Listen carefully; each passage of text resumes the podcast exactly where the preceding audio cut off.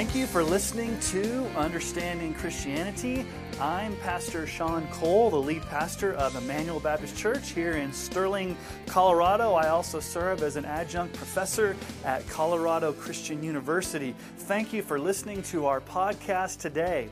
Uh, this past Wednesday night at our church, we started a new teaching for our Wednesday night adult seminars, and I'm going to be teaching through the book of Hebrews. And so each week on the Understanding Christianity podcast, we're going to upload the sermon audio from that teaching. And so today's teaching is going to be from Hebrews chapter 1. And so this was taught live in a Wednesday night class. And so I invite you to listen to tonight as we do an overview of the book of Hebrews and introduce the glory and superiority of Christ above all things in Hebrews chapter 1.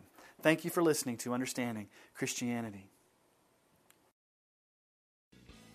All right, well, welcome, guys. Some of you, this may be your first time to a Wednesday night study. It's a little bit different than Sunday morning, it's a little bit more interactive. We've got PowerPoint, and I usually stop and answer questions and things like that. And so, um, what I want to begin by doing is just get a show of hands. How many of you have ever done a study uh, on Hebrews? One, two, few. How many of you have read the book of Hebrews? How many of you have found the book of Hebrews hard to understand? Okay. It is one of the hardest books in the New Testament to really understand because why do you think it's called Hebrews? Because it's addressed to Jewish people, and so you had to know a lot of the background of what was going on during that time, especially in the Old Testament. And so, what I want us to do tonight is to do a little bit of introductory work uh, behind the, the book and then we'll dive into chapter 1 and see how far we get. But every time we come to a book of the Bible, we've got to ask some introductory questions about the book um, that helps us understand it. So let's just ask the question, the number one question tonight. Here's the first question Is Hebrews a letter or is it a sermon? And the answer is yes. It is a letter written to a specific group of people, but most scholars believe that it's actually a sermon manuscript. So, really, what we have in the book of Hebrews is a sermon manuscript. So, you guys tell me, like on Sunday mornings when I preach, I preach from a manuscript. It's, it's actually on my iPad, as you can see. But after the service, out on the Welcome Center table, you guys can get my sermon manuscript. And so this is probably his manuscript, if you will, of what he wrote to that church in a sermon, also as a letter, and it's also inspired because it is scripture. So let me ask you another question Who wrote the book of Hebrews? If you're Charles Spurgeon, it's Paul, dogmatically. Um, actually, the author is anonymous we don't have a lot of information about when the date when the book was dated who exactly were this group of people that he wrote to. We don't have a lot of details but there have been a lot of different opinions throughout the years on who the author of the book of hebrews are is. So let me give you those options. Number one option is paul. This has been the traditional view of the early church uh, there's been some debate on that. I would probably say that I, I, I personally, I'm not going to be dogmatic on this, but I personally don't believe Paul was the author. And there's a bunch of reasons why. Um, no, number one, um, the person that's writing this book does not consider himself an eyewitness. Now, was Paul an eyewitness? Yes, because Jesus appeared to him. Okay? Also, some of the vocabulary and style that's used does not sound like Paul. And a lot of the motifs and themes that are brought up in Hebrews, Paul does not bring up in his other letters. Now, it could be Paul, but we can't be dogmatic. Another person says it could be Luke or a close associate of Paul. That's the modern view. There's a lot of modern, actually, my, my seminary professor in seminary, I think he believes Luke is the author of, of Hebrews. And there's an argument that it's Luke because it's written at a very high Greek style, and Luke was probably the most educated of all the people that wrote the, the New Testament, and so some people argue that Luke. Some people argue that it was Barnabas. You remember Paul's traveling companion, Barnabas, the, the son of encouragement? This was also kind of in the early church an idea. Apollos, you guys remember who Apollos was? He was the preacher that was in Corinth who was very powerful, but then Priscilla and Aquila had to pull him aside and say, Hey, you're an awesome preacher, but you got some weird theology. Let's set you straight. And he, he was this great orator. Some people believe it was Apollos. And unknown. Unknown. And that's the one that we're going to go with. We don't know who wrote the book of Hebrews. But who was it written to? Why is it called the letter to the Hebrews? What's a Hebrew? Okay, so a Hebrew is another word for what? A Jewish person. So, is there such a thing as Jewish Christians? Okay, so what is the most important thing about you? Your ethnicity or your relationship with Christ? Your relationship with Christ. So these people are Christians first. They're Christians in that they have trusted Christ for salvation. They've been born again, but they happen to be ethnically and socially Jewish, which meant that there would be a lot of temptations to go back to the Jewish way of doing things. So, you guys just tell me, what are some Jewish things that were around during that time that you guys maybe have read about or remember that, that would, would have been practices that maybe their family or people around them would practice as Jews? You guys tell me, what would be some of those things? Okay, circumcision. Can't really help that as a kid. That's usually that's forced upon you. Um, What are some, what are some other things they would have done? They would have gone to the synagogue. They would have been involved in what? The temple worship, the sacrificial system, like the sacrifices, the dietary laws. Now, let me just ask you a question. Do any of these things make you a Christian? Those are all outward things, right? Okay, so let's just stop before we even talk about Hebrews. Does church attendance make you a Christian? Does being baptized make you a Christian? Does stacking grease BBs and garlic peanut butter and singing the national anthem backwards make you a Christian? Okay, I don't know where that came from. So there are some things that are very outwardly Jewish that were a temptation for these Jewish Christians to go back to and the, and the whole purpose of this letter is to warn, is to encourage, is to challenge these Jewish Christians. Jesus is better than all these things that you want to go back to. And these things are pulling you back. And so here's the audience Jewish Christians who were in grave danger of committing apostasy by reverting back to Judaism. What is apostasy? You have no idea. That's a big deal in Hebrews. What's an apostate? What's, an apo- what's apostasy? Falling away, turning back. It's not necessarily losing your salvation because you can't lose it, but it's basically saying, I'm going to denounce Christianity and turn my back on it. And that's what these Hebrew Christians were in danger of doing, was saying, I don't really I, I, like the idea of having Jesus as my Savior because He saves me from sin, but this whole lordship of following Him with my entire life, I really don't like because it's not comfortable. I'd rather go back to my old way of life where I don't have pressure from my family. It's easier. I can go back to all these rules and regulations where at least I can have something tangible to express my religion. This whole issue of, of living for Christ is just too difficult. Okay? So that's, that's the issue in Hebrews. Okay? So, what's the ultimate aim of the book? Why is it written? Here's why I think it's written to give us a glorious portrait of Christ to motivate us to persevere and endure the hardships of being Christians in a world that hates Christians. So let's just stop. Do we live in a world that hates Christians? Okay. Is it hard to live in a world that hates Christians? So, what's the temptation for us as Christians that live in a world that hates Christians? What's, what's the one big temptation that we would all have? Be a secret agent Christian, not be an example, not live for Christ, not live for the gospel. It would be a whole lot easier to say, you know what, this whole Christianity thing, everything's coming against it. It would be a whole lot easier just to not be that. Is that a real temptation? Now, most of you here wouldn't stand up and say, yeah, yeah I'm going to I'm going to denounce Christ.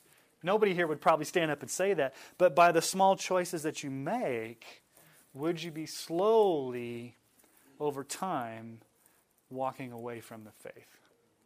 I'm not saying you would do that. I'm just saying, is that a temptation? Okay? So, what's the one thing that's going to motivate you not to do that? Is it going to be rules and laws and regulations that is going to motivate you? Is it going to be your pastor browbeating you over the head saying, Get your act together, you stupid Christians? Is that going to work? That'll work. Is it going to be turning up K Love as loud as you can in your car and hoping that by osmosis you become a better Christian because you're inundating yourself?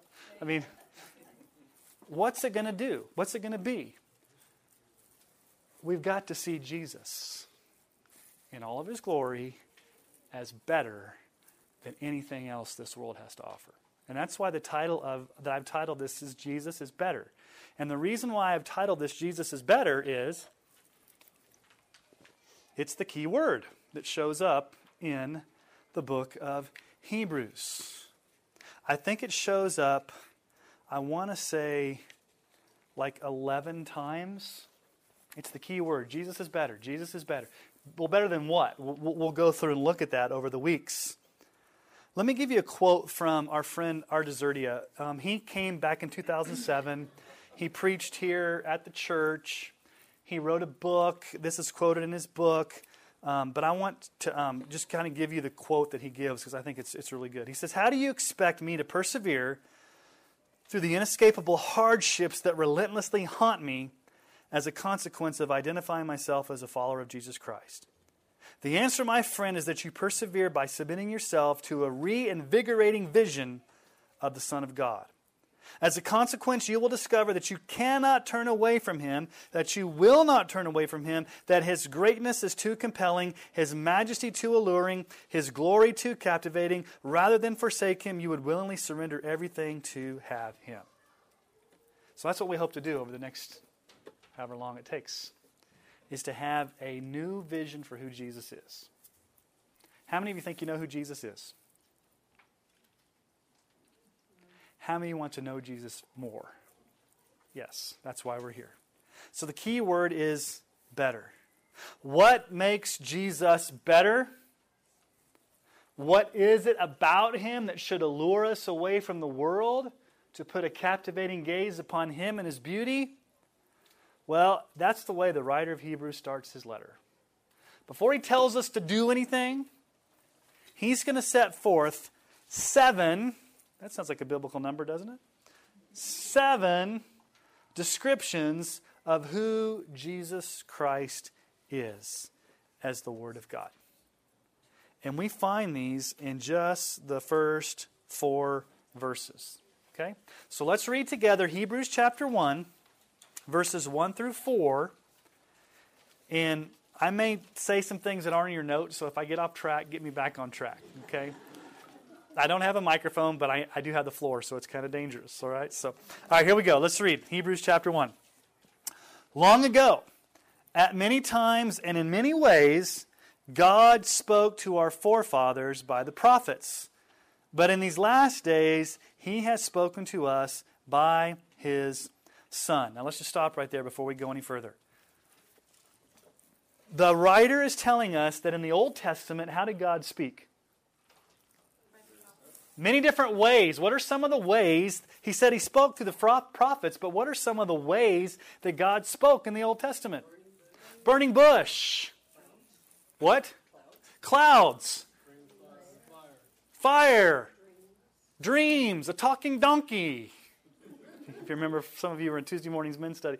Uh, what prophets coming down in a whirlwind. There's a lot of huge, powerful ways that God spoke in the Old Testament. But what is he saying now? But now, verse 2, in these last days. Now, my question for you is when did the last days begin? The minute Jesus went back up to heaven, the last day started. We're just closer to the last to the end than we were yesterday. So if somebody says we're living in the end times, say, "Great, we've been living in the end times for the past 2000 years. We're just one day closer to the end." But how has God spoken now? What's the final word? But in these last days, he has spoken to us by his son. So who's the final word of God? Okay, let's just do a little bit. Of, let's just trace a little bit on the board here. This is not in your notes, it just popped into my head. How did God create the world? Okay, so at creation, God spoke the word, right? Okay. When God came to Adam, what did he do with Adam? He spoke the word to Adam. He spoke a word to Noah. He eventually spoke a word to Abraham. Then he spoke out of the burning bush to who? Okay, now at that point, God does something very unique with Moses. What does God do with Moses? He says, I will be your mouth. You're now my mouthpiece. So now God begins to speak through human agents his word. So what was Moses? Moses was a prophet. He went up on the mountain, got the word of God, came down and spoke it. And so Moses spoke God's word. All right, so let's write this down. Moses spoke God's word. Then who was the next big great prophet to come? Samuel. Samuel spoke God's word until he died. Then you had Elijah. Then you had Elisha. And then you had like the prophets. So you had like Isaiah and Jeremiah and Jonah and Nahum and all the 12 prophets that you have, Daniel, that you have at the end of the Old Testament. And so God has always spoken through all these different means, all these different peoples, all these different ways. Okay, how does the New Testament begin? Who does God speak through in the New Testament? John the Baptist. John the Baptist is the last of the Old Testament prophets, even though he's in the New Testament, because he announces the way of the Lord. How does John 1 1 begin? In the beginning was the Word. And the Word was God. The Word was with God. The Word became flesh. So God has always spoken, all the way back to creation, He's always spoken His Word. But the finality, the culmination of everything that God has spoken rests in the living Word, Jesus. So God has finally spoken in Jesus. And now, what do we have? We have the words of Jesus and we have the Bible. So, this is the final word of God, right? Do we add anything to this? No, no this is the final word. Okay, so let's keep reading. Long ago, at many times and in many ways, God spoke to our fathers by the prophets, but in these last days, He has spoken to us by His Son, whom He appointed the heir of all things through whom also he created the world. He is the radiance of the glory of God and the exact imprint of his nature, and he upholds the universe by the word of his power. After making purification for sins, he sat down at the right hand of the majesty on high, having become as much superior to angels as the name he has inherited is more excellent than theirs. So let's begin to look at these seven descriptions that the writer begins to give us about who Jesus is as the final word of God to captivate us from the very beginning of this book that Jesus is better, Jesus is greater. So here's number one He is the messianic heir of the universe. Sounds ominous. What does it mean he's the messianic heir of the universe? He is the heir of all things. What's an heir? Inheritor. Okay, so who's the king? God. What has God given to his son? Everything. Okay? So Jesus has the right and authority to be over everything. Okay? Now, I'm going to give you a bunch of Old Testament passages that correlate to what we're talking about. So, Psalm 2:8 is a messianic psalm. And by a messianic psalm, we just mean in the Old Testament, these psalms predicted the Messiah. Okay? And we know who the Messiah is, right? The Messiah is Jesus. What does the word Messiah mean? It means anointed one. The anointed one. Now, we'll come back to this, but I just want to introduce it now. It's important to talk about Jesus as the anointed one. In the Old Testament, who was anointed? Priests, okay? Priests were anointed. Like Aaron and his sons, the priests were anointed. Who else was anointed? Kings. King David was anointed. The kings were anointed. Who else? One other group. Prophets. These are backwards. Prophets, priests, and kings. Three big categories of individuals in the Old Testament were anointed with oil to put God's stamp of approval on them to serve a purpose. Okay, so what was the purpose of a priest? To sacrifice on behalf of the people, to pray for the people, to sacrifice blood, you know, bulls and goats and animals for the sins of the people. What did the king do?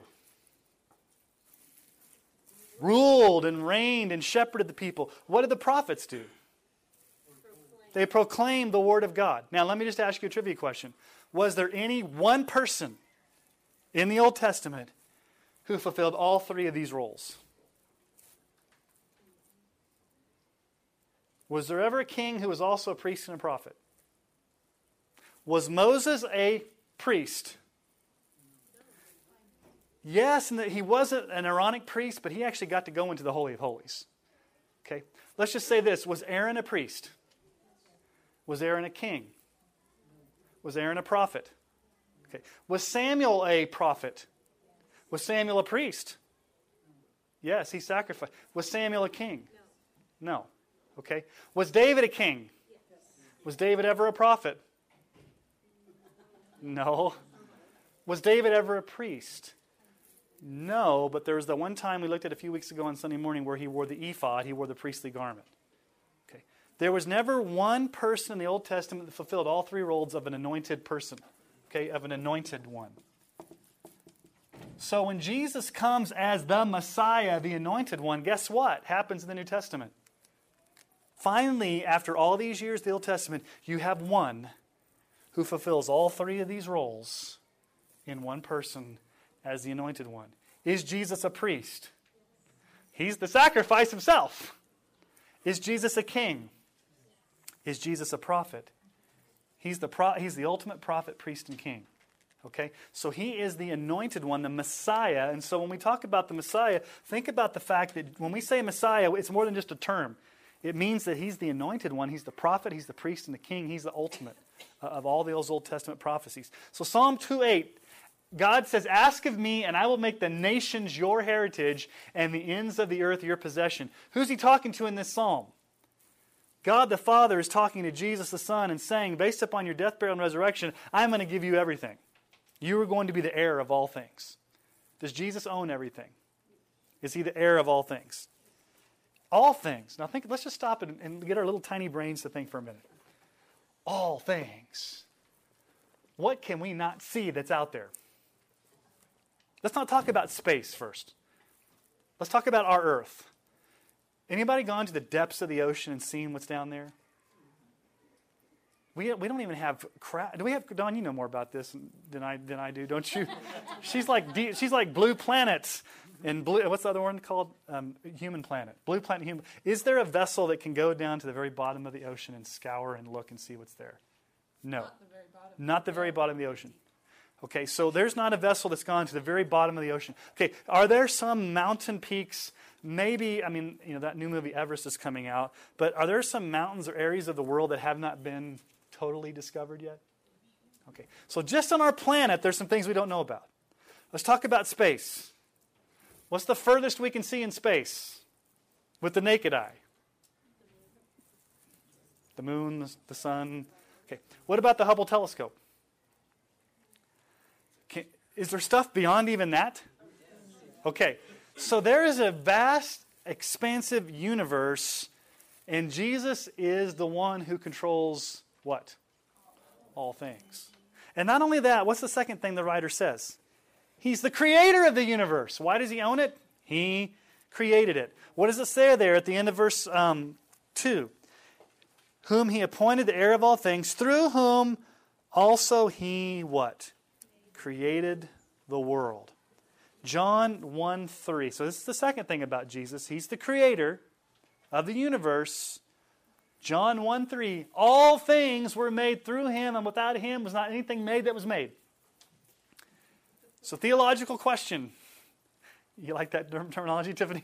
yeah. Yeah. Is Jesus a created being? Is Jesus like less than the Father?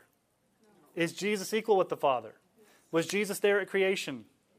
How do you know that? Were you there? No, none of us were there. We know that because the Word of God says that. John says, all things, what are all things again? All things were what? Made or created through Jesus, and without Jesus was not anything made that was made. So there's not anything out there that's created that didn't come in existence because Jesus, because if not, how am I going to say that? Jesus was the creator of all things. Let's just put it that way. Okay? He's the creator of the universe. Colossians 1:16 is another verse that tells us that. For by him, this is talking about Jesus, for by him all things were created in heaven and on earth, visible and invisible, whether thrones or dominions or rulers or authorities, all things were created through him and for him.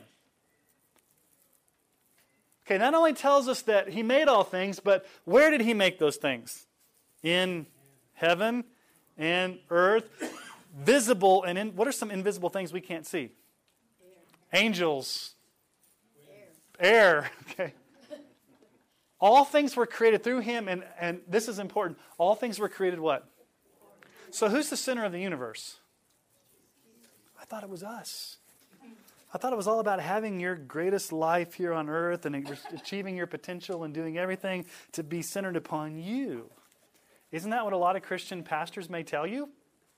It's all about you. But what does the Bible say? Everything was created by Jesus and for Jesus which means ultimately, who's the ultimate, who's the highest pinnacle of creation? No, who's the highest pinnacle of creation? Humans. We are the highest pinnacle of creation. So we were created for Him, to, to glorify Him, to have a relationship with Him. So not only that, but here's the third thing that the writer tells us he is the radiant glory and exact representation of God. Look at verse 3. He is the radiance of the glory of God and the exact imprint of his nature. Now, I don't know what some of your translations say there in verse 3. Do you some of your translations that may have a different translation than ESV, does it say radiance? Does all yours say radiance or does anything say effulgence? Does anybody have effulgence? Or does it all say radiance? Does every translation say radiance? Okay. Brightness. brightness. Okay, brightness, radiance. Th- that Greek word shows up nowhere else in the Bible. And it basically means effulgence or shining forth a radiating light. Now let me just ask, let me just let me give you a, a, an illustration here. What's the difference between a reflector and a floodlight?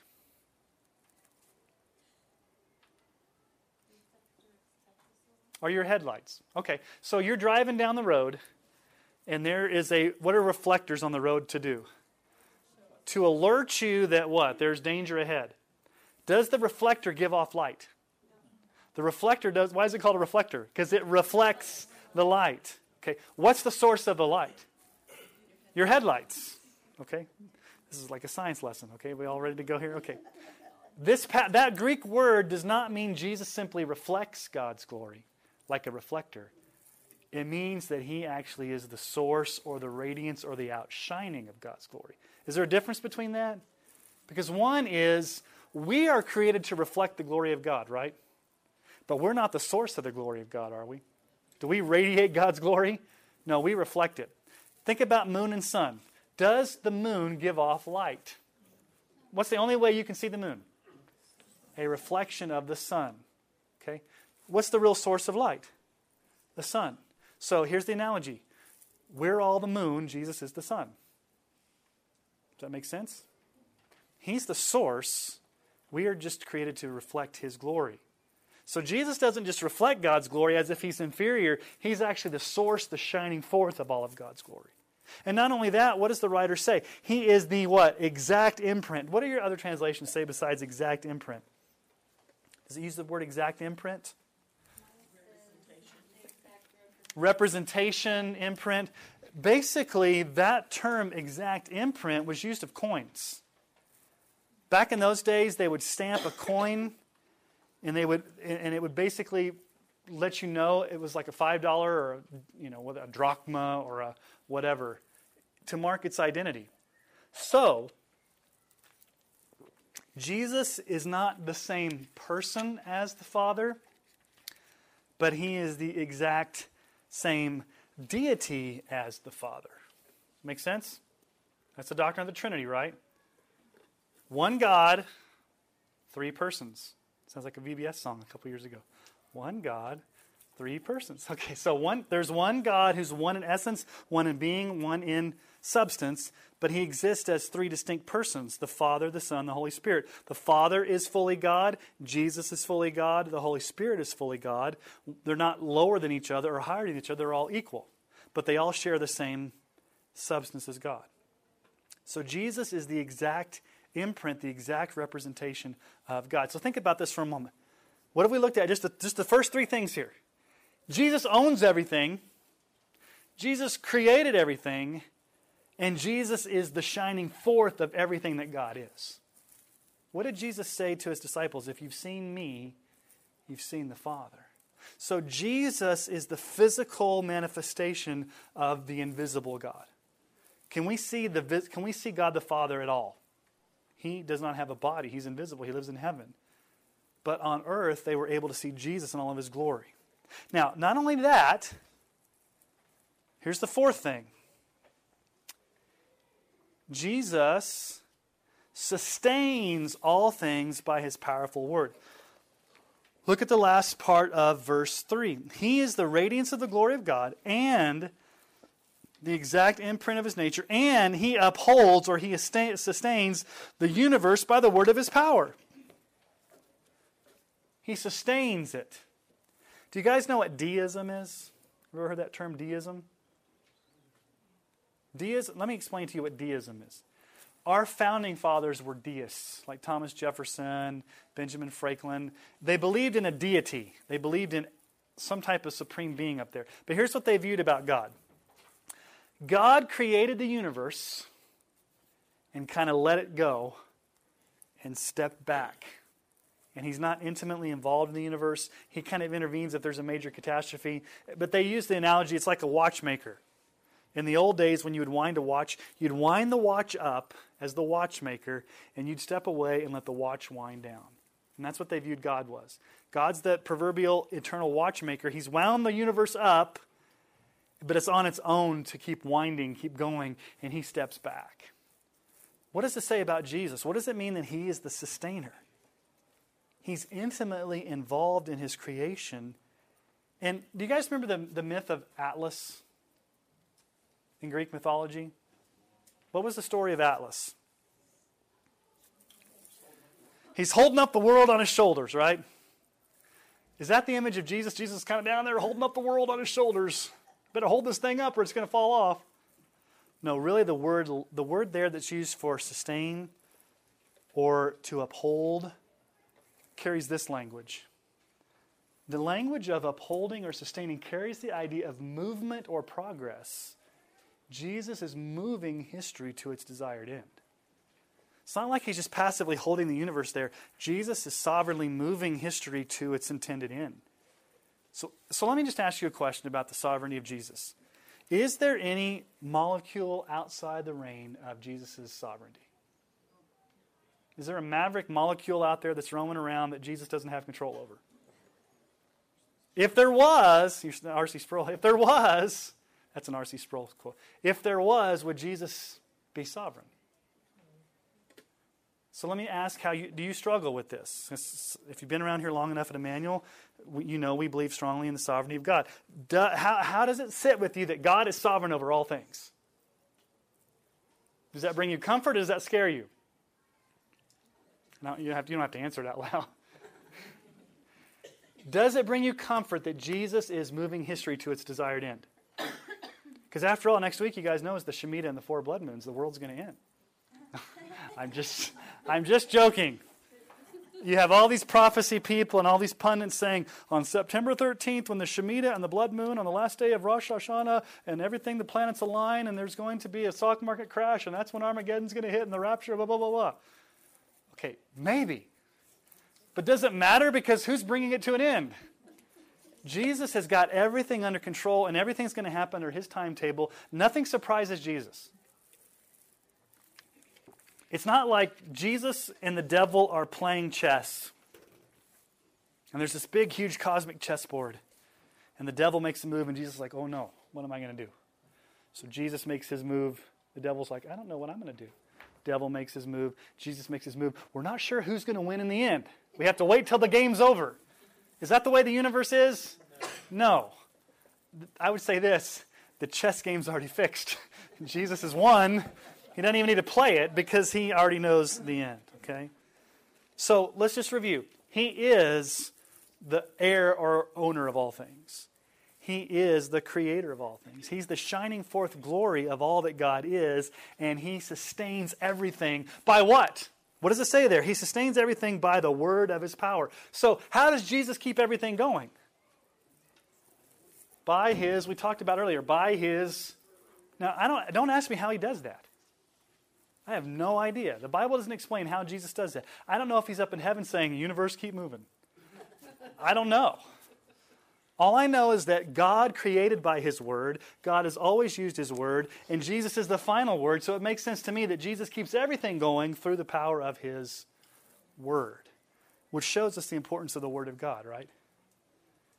All throughout the Bible, the word of God's been important. Okay? All right, let's look at the next thing that he's done, or he is. Number five. He made purification for sins. Literally, he himself made purification for sins. After making purification for sins. Okay, let's just, this is where the writer of the Hebrews is going to introduce a concept that's going to go all the way through Hebrews. It's this whole uh, imagery of the Old Testament sacrificial system with Jesus as the ultimate high priest. What is purification? What's the word mean? You are made pure. Okay, you're made pure, you're made clean, you're made holy. In the Old Testament, how was a person made pure, clean, or holy? Okay, they had to have a sacrifice. So something had to be killed, right? What was killed usually? An animal. Okay. When was that? When, when did that happen? You guys remember when it happened? On one day. It was called Yom Kippur, the Day of Atonement. On that one day, the high priest, and only the high priest, would go inside the tabernacle. Okay? So here's the tabernacle it's that tent in the wilderness, that portable tent. And inside the tabernacle, you had what was called the holy place. And in the very, very center, you had the most holy place called the Holy of Holies. And in the Holy of Holies, which was in the very center, you were only allowed to enter that on one day, the Day of Atonement. And only the high priest could enter there. And what he did was he would sacrifice an animal on behalf of the sins of the people, and that sin, that sacrifice, would purify or cover or forgive the people. My writing's terrible. Forgive the people for how long? One year. So you stacked up sin after sin, and then, you know, if it got to year, you know, day 364, what were you thankful for? Oh, good. Tomorrow's the day of atonement. I'm going to get my sins covered for another year. So, year after year after year, this whole process had to happen to get purification. Okay? Now, let me ask you a question. How many times did Jesus die on the cross? Once. Was it every year? Okay. So he himself made purification. Made purification. Did he make purification possible or did he actually make it? He, he, he made purification. He, pure, he, when he died on the cross, he actually purified or forgave his people. So here's the image that he's introducing from the very beginning, and he doesn't come out and say, hey, Jesus is the high priest, but he's trying to draw our attention to that original Hebrew audience that would have understood that, saying, Jesus is the high priest. Jesus is the sacrifice. The whole sacrificial system, everything that happened in the Old Testament, it's pointing towards what Jesus has done. He made purification. He has brought forgiveness through his death. Okay? Now, it's important. He sat down at the right hand of the majesty in heaven. He sat down at the right hand. Psalm 110 is the most quoted psalm in the New Testament. It's the key reference for the entire book. Psalm 110 1. The Lord says to my Lord, Sit at my right hand until I make your enemies your footstool. This is going to show up in chapter 1, verse 13, chapter 8, verse 1, chapter 10, verse 12, and chapter 12, verse 2. This whole idea of Jesus sitting down. Where's he sitting down? At the right hand. What's the significance of the right hand? It's a position of honor and authority. And what's he doing? He's propping his feet up on an ottoman. And who's underneath the ottoman? Or what's the ottoman? The enemies. Okay? Now, let me ask you a question, and maybe you don't know this. Oh, actually, let's go to Philippians 2 9. Philippians 2 9 and 10. Therefore, God has highly exalted him and bestowed upon him the name that's above every name, so that at the name of Jesus every knee should bow in heaven and under the earth, and every tongue confess that Jesus Christ is Lord to the glory of God the Father. He has the position of being King of kings and Lord of lords. Now, it's very significant that Jesus sat down. You may think, well, that doesn't mean much to me. Does that mean he was tired? If you go back to the Old Testament, you go back to Leviticus, you go back to Exodus, you go back to Exodus, Leviticus, Deuteronomy, Numbers, and you look at the furniture and the if you go back and do a study of the furniture and the responsibilities of the priests. They had to keep the bread of presence on the table always going. They had to clean the utensils. They had to sacrifice. They had to keep the altar of incense burning. They had to do all these different things. There was one piece of furniture that was never in the temple, never in the, in the tabernacle. What was the one piece of furniture that was not in there? a chair or a stool because the priest could never sit down because the work was never done. They always had to keep the lights burning, keep everything going. So, that one piece of furniture, there was not a chair in the Holy of Holies. Now, why is it significant that Jesus sat down? What did he cry, what did he cry out on the cross? It is he didn't say it's, it's halfway done.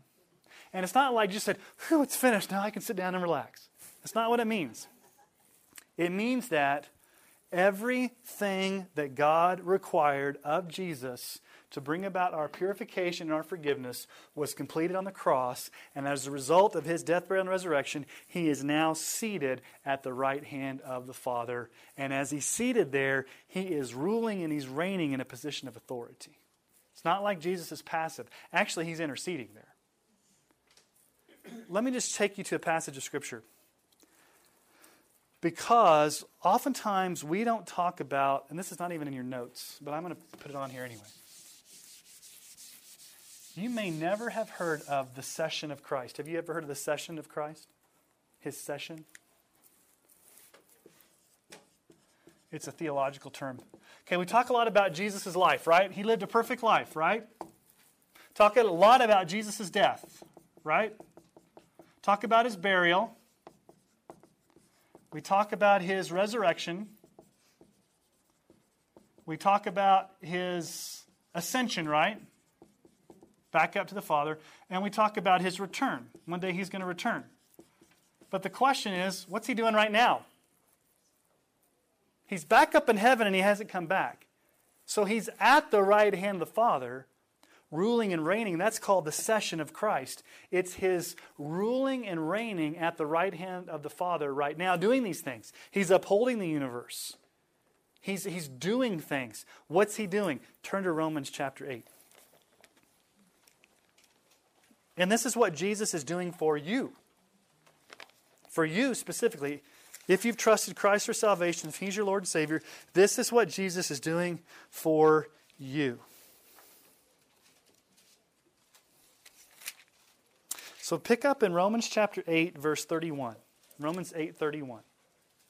And again, this isn't in your notes, it just popped into my head, but I think it's important to talk about the session of Christ, his rule, his reign. What is he doing right now at the right hand of the Father? In that position of victory and power and glory. Okay, so Romans 8:31. Let's let's just read this. What then shall we say to these things? If God is for us, who can be against us? Rhetorical question. If God is for us, who can be against us? What's the answer? Nobody. And why? Why can, why can nobody be against us? Well, he answers it. Verse 32. He who did not spare his own son, but gave him up for us all, how will he not also with him graciously give us all things? So Jesus died on the cross so that we could be given all things, all these wonderful things. Verse 33 Who shall bring any charge against God's elect? It is God who justifies. Who is to condemn? Christ Jesus is the one who died. More than that, who was raised. Who, what, is it, what does your Bible say there? Who is at the right hand of God. And what's he doing? He's interceding for us. Now, what in the world does that mean? He's interceding for us. What does it mean to intercede? Speak on your behalf. Go between. Get involved. Okay, what was the things that Paul just brought up? Who can come against you? Nobody. Why? Because Jesus is at the right hand of the Father, blocking those people trying to get to you. Can Satan bring any accusation against you? Not that's going to stick, because Jesus is right there. Interceding also means praying. Now he's already finished the work on the cross, has he not?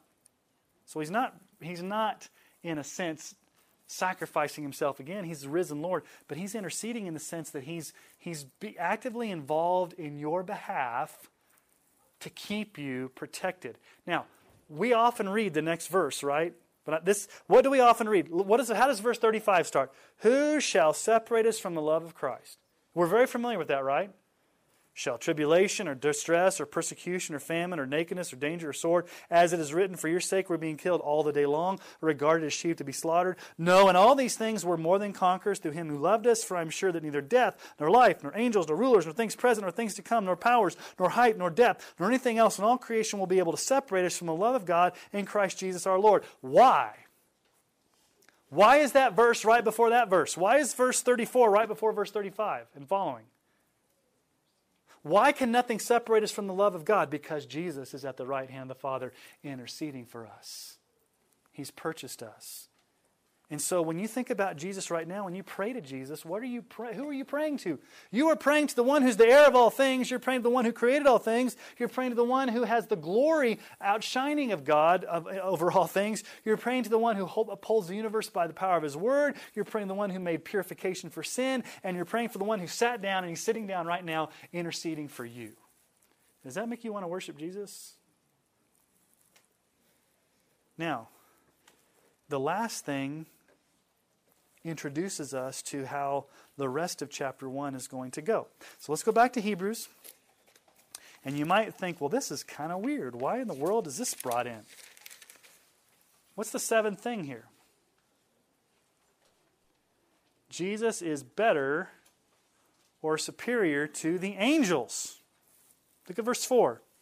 Having become as much superior to angels as the name he has inherited is more excellent than theirs.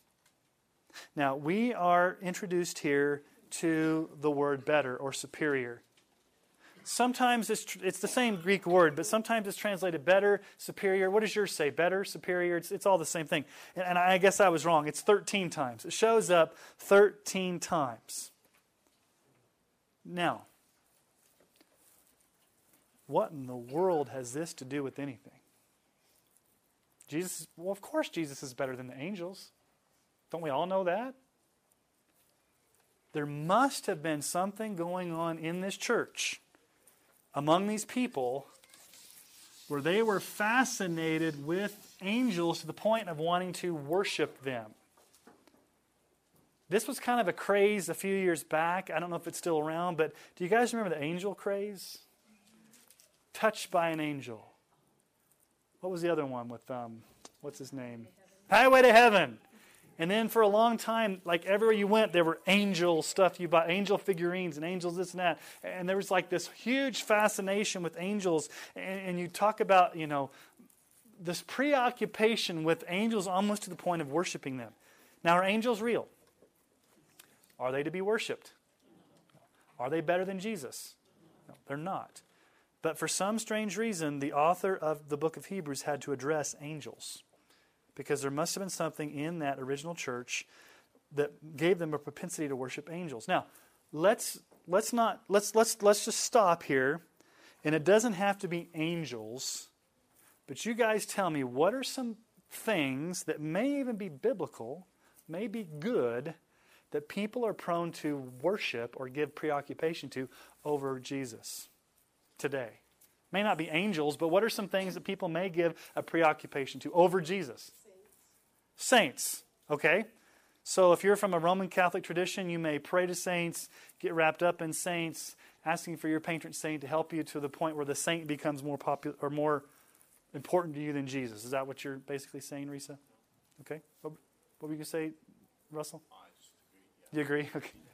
I concur. What, what are some other things that we may put above Jesus? Pastors. Okay. I hope not this one.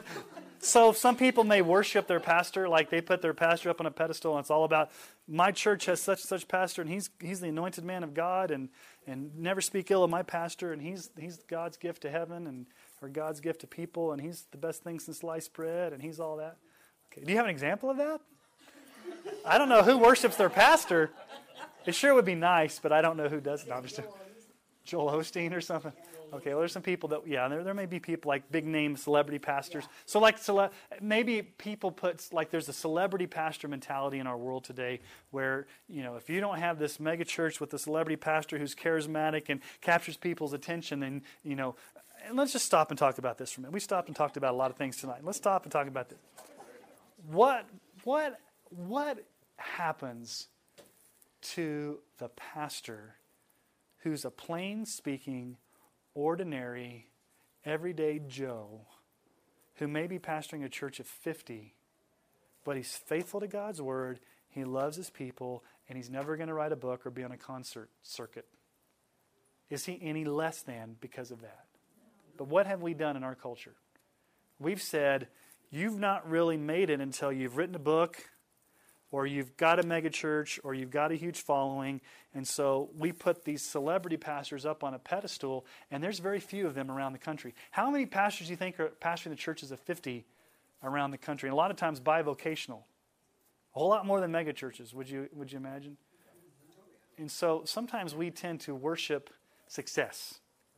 I think maybe more than worshiping a pastor, we worship success or worship our church or worship this or that, and it becomes more important than Jesus. Yes, Don. That's an interesting point, though, because I think that. Well, I remember working in the Christian bookstore a long time ago, and this lady came in, and she was from California, and she had been going to John MacArthur's church. And I remember her just being so down because she could not find a church anywhere in Colorado Springs because she had gone to John MacArthur's church. I mean, I guess we can't compare to that anywhere here, okay? And, but I'm sorry, you live here now. You got to find some place. I, will tell you guys. Then, oh, sorry. What we tend to do, though, I mean, I think women. I don't know about men because I've never been in a men's Bible study. You should join one. That'd be fun. Women's oh. Bible studies. like Beth Moore, okay, and I'm not saying anything against Beth Moore necessarily, but what we can do in that is like if you were preaching, we'd go, uh uh-uh, uh Beth Moore said. So, some man who has been, or a preacher who has been trained and studied and is anointed, I believe, by God, called by God to give us the Word of God. And sometimes we'll have our own little thing, you know, what Beth Moore said. So I can't trust you because that went against what Beth Moore said, you know. Or Or John Piper, or John Piper, MacArthur, or- But you know, we do in a sense kind of hold that person's word higher Yeah, than yeah. yours, who Yeah. you've done just as much study as he has. my, my dad was my dad was a pastor. Um, he's retired now, and he planted a church. And um, I don't know if you guys know who Adrian Rogers is. Do you guys know who Adrian? He, he's he's long since passed away, but he's like one of the most famous Southern Baptist preachers of all time. He has had a huge mega church in Tennessee, and he's called like the prince of modern day preachers. He's supposed to be this eloquent preacher. Well, um, there was a lady in my dad's church that was a member. She grew up in Adrian Rogers' church, and she came to my dad and, and basically said, "You know what? You should probably listen." to these sermons. She kind of gave him some tapes.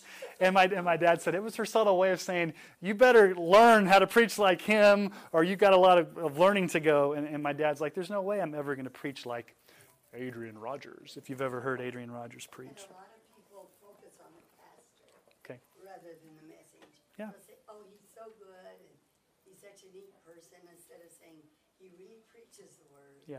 Or you can see Yeah, I would much rather, when you walk out on a Sunday morning, I don't want you to say, man, I, that illustration from Pastor Sean was cool, or I, I'm really glad, or I'm, I really like the way he caught that phrase. I'd rather you walk up being, wow, I'm fed today by God's word because I've worshiped Jesus and, and he was faithful to the text. That's what I want you to say. What are some other things you can, yeah, yes, Jerry? Doesn't it also determine what your definition of success is? Yeah. How do you define success? Yeah. Is it, It depends on is it, whether they want the real man that's sure, known throughout the whole country or this little preacher that sure. uh, has 50 people. Yeah, do we, do we define success by number, do we define uh, success by nickels, noses, and numbers? A lot of times, a lot of people do. Or building budgets and butts? Or do we do it by. or- how many people are coming? How big is your building? And how much money do you have? That's what success is. Versus, are people growing to be more like Christ? Are they loving one another? Are they demonstrating the fruit of the Spirit? Are they truly growing? You know, how do you, how do you measure success? What are some other things that people may worship above Jesus that may even be good things? Well, kind of the same as the Okay, the Pope. You guys are really picking on Catholics. He's coming to Philadelphia. He's coming to Philadelphia in a couple weeks or a couple months. Okay, so a man, like a figurehead, whatever figurehead that would be. Okay. Family. What do you mean by that, Russell? family things can be become more you know family is a good thing but it there's times when it becomes more and it's you know taking away from you know your worship Yeah. to god and, Yeah. and it's all about family So it doesn't necessarily have to be like when we think of idols or things that take the place of Jesus. They don't have to be these big bad things that are like, you know, uh, you know, it's a heroin for me. You know, it could be not not necessarily for me. I'm not saying. I'm just saying. I'm saying for some people, like, oh, it's heroin, it's it's internet pornography, it's gambling. It doesn't have to be those big, hairy, big things. It could just be like my family or my job or, or anything that's good. But if it takes the place of Jesus, we're basically elevating that above Jesus, and we're saying we may not say it out loud, but we're saying those things are better. That's the biggest danger, I think, the Hebrew of the book of Hebrews is to say, is there anything better to you than Jesus? If there is, that's an idol, and Jesus needs to be better than those things. Okay? What time is it? Seven thirty? Is it seven thirty-two? Okay. So let's just one thing that I wrote this on the board earlier. In this sevenfold description of Jesus, we see these things again. Jesus is the prophet through whom God spoke his final word. We saw that in verse 1. Jesus is the priest who's accomplished the finished work of salvation. He made purifications for sin and he sat down. And Jesus is the king who sits enthroned in majesty as the sovereign ruler over the universe. So we worship Jesus as prophet, priest, and king. My question to you then is Is this a compelling portrait of Christ? And I hope you say yes. But the second question is this the Christ that people see in our culture? And Why would you say no, Dave? I think people, too many people are stuck on the the hippie like guy in the sandals and kind of cool with the world and Okay. everything's fine. I'm the, I'm the, I'm the Jesus with product in my hair, feathered back, holding the little lamb, walking around, giving pithy, giving pithy statements, talking in a British accent, and never offending anybody. I mean, that's when you see Jesus portrayed in some of those movies, he's like these little, this passive man with the British accent, and he's walking around and it's like this wimpy Jesus. Okay, it's like the wimpy. What do you call him? The hippie? The hippie Jesus. The wimpy Jesus. So, what are some other? I mean, do you guys think that people in? Let's not talk about the culture out there. Let's not talk about the big bad world out there. Let's talk about the church, not just necessarily Emmanuel Baptist Church, but the church in general. Do you think Christians in general have this view of Jesus that we've just seen in, in Hebrews? Of the sovereign, exalted King of Kings, Lord of Lords, ultimate authority, Christ, who is the radiance of God and who's seated at the right hand, holding everything together in his power.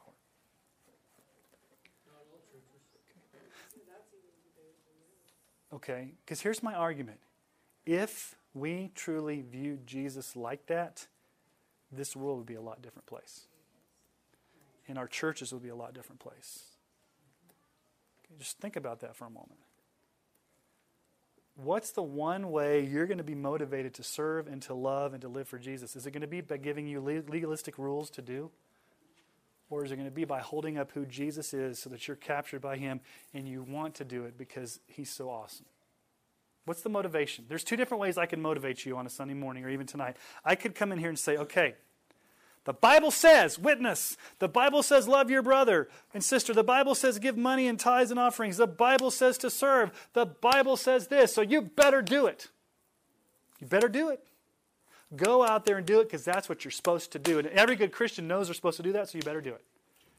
Would you guys leave feeling pretty deflated? Some of you would leave here being like, there's two responses you'd have leave, leaving this place. Some of you would be like, you'd hang your head in shame and say, I don't ever want to go back there again because all he did was make me feel guilty. And there's no way I can do that.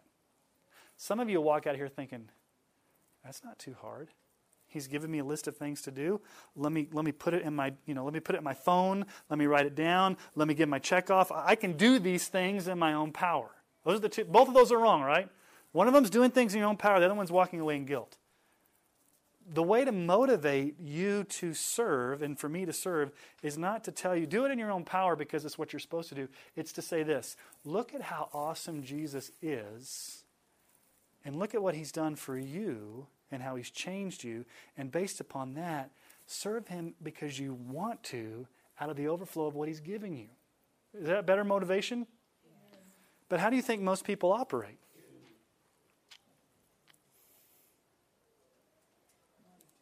I want a to do list.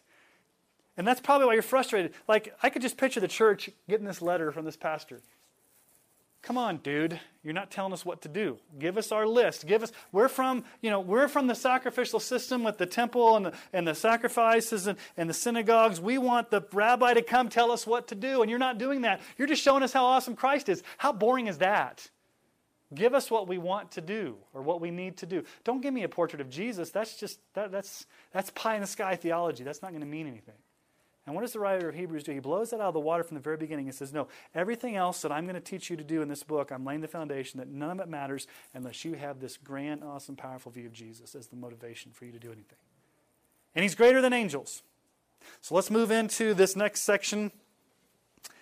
And basically, the second half of chapter 1, you could say Jesus is better than angels. And he's going to give seven reasons why Jesus is better than angels. And I'm not going to go really in depth on this because I don't think we necessarily struggle with worshiping angels, but they must have.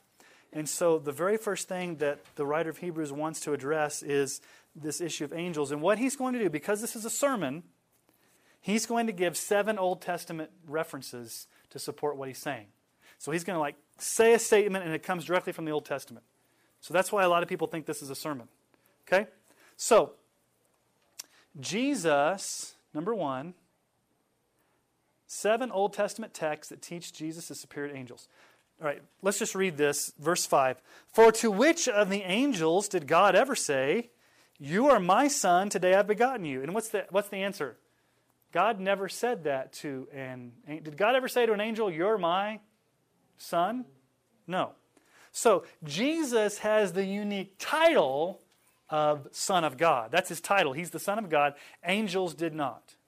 And again, this comes from Psalm chapter 2, 6 through 7. As for me, I have set my king on Zion, my holy hill. I will tell of the decree. The Lord said to me, You are my son. Today I've begotten you.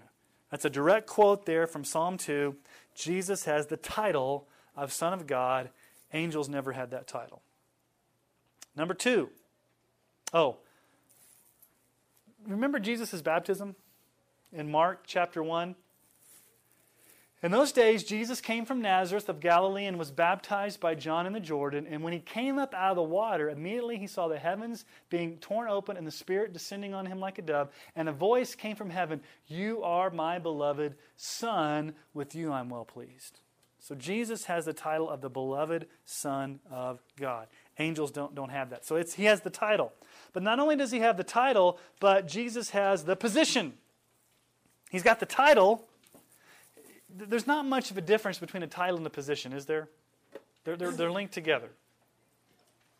If you're the vice president of operations, that's your title, right? But it's also your position.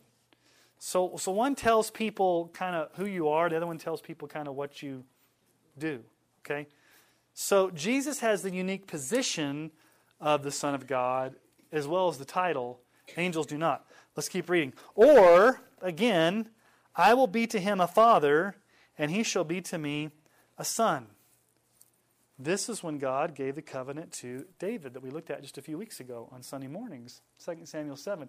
I will be to him a father, and he shall be to me a son. This is the whole issue of God being the son, or God being the father, Jesus being the son. Angels never had that position. Number three. Jesus is to be worshiped, not angels. In fact, they worship him. Verse 6. And again, when he brings the firstborn into the world, he says, Let all God's angels worship him. And that's from Psalm 97 7. All worshippers of images are to be put to shame. Who makes their boast in worthless idols? Worship him, all you gods. Now, um, gods there, translated in ESV, can also be translated angels. Worship him, all you angels, because he's the creator of all things. Colossians 1 15 through 7. He's the image of the invisible God, the firstborn of all creation. For by him all things were, cre- we've already looked at that. All things were created in heaven, on earth, visible and invisible, whether thrones or dominions or rulers or authorities. All things were created through him and for him. And he is before all things, and in him all things hold together. Okay? So Jesus is superior to angels. Number four here. Angels do have an important function and role in God's kingdom, but they're still inferior to Jesus. Verse 7 Of the angels, he says, He makes his angels winds, and he himself and his ministers a flame of fire. Uh, that comes from Psalm 103, 104 3 for the sake of time. We, you know, we won't look at every Old Testament reference, but these are Old Testament references. Yes, angels are ministers of God. They, they do go out and accomplish His will, but they're not the Son of God, and they're not to be worshiped. Jesus is not a created being, but angels are created beings. Verse 8, but of the Son, he says, Your throne, O God, is forever and ever. The scepter of righteousness is the scepter of your kingdom. You have loved righteousness and hated wickedness. Therefore, God, your God, has anointed you with oil of gladness beyond your companions. And that comes from Psalm 45, 6 through 7.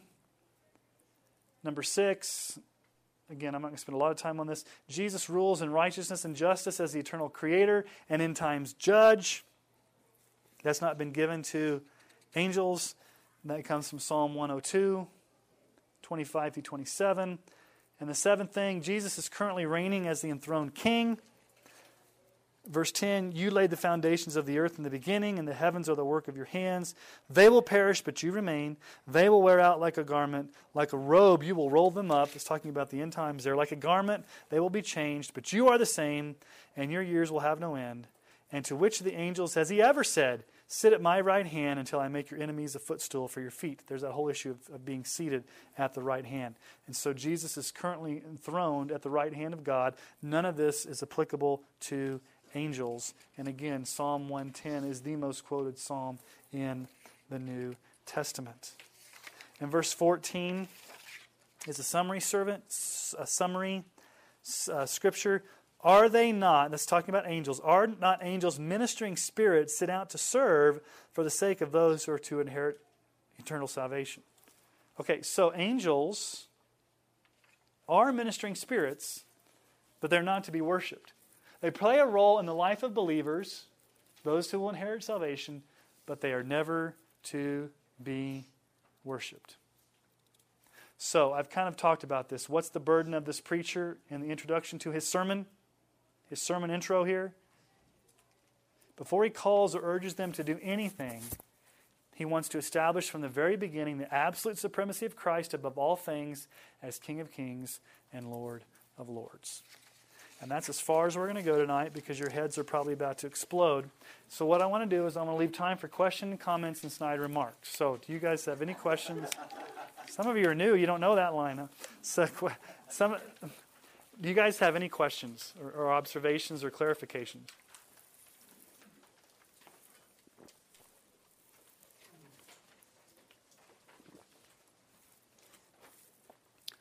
One thing I would say is it is very, very important for you as a Christian to know your Bible, especially the Old Testament.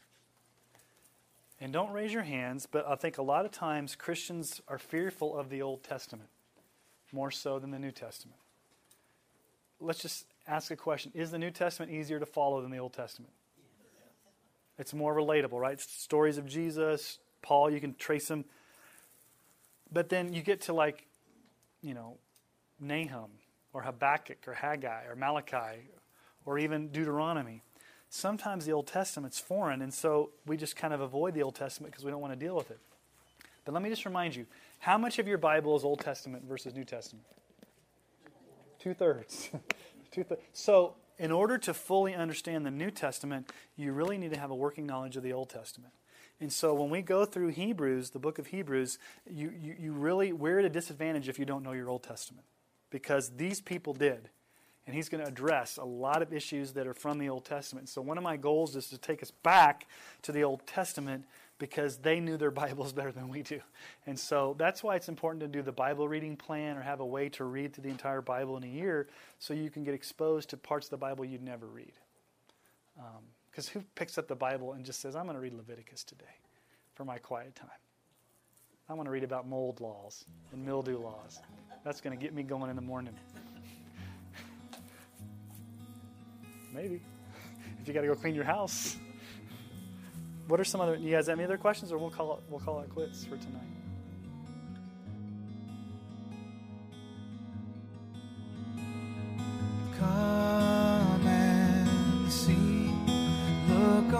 This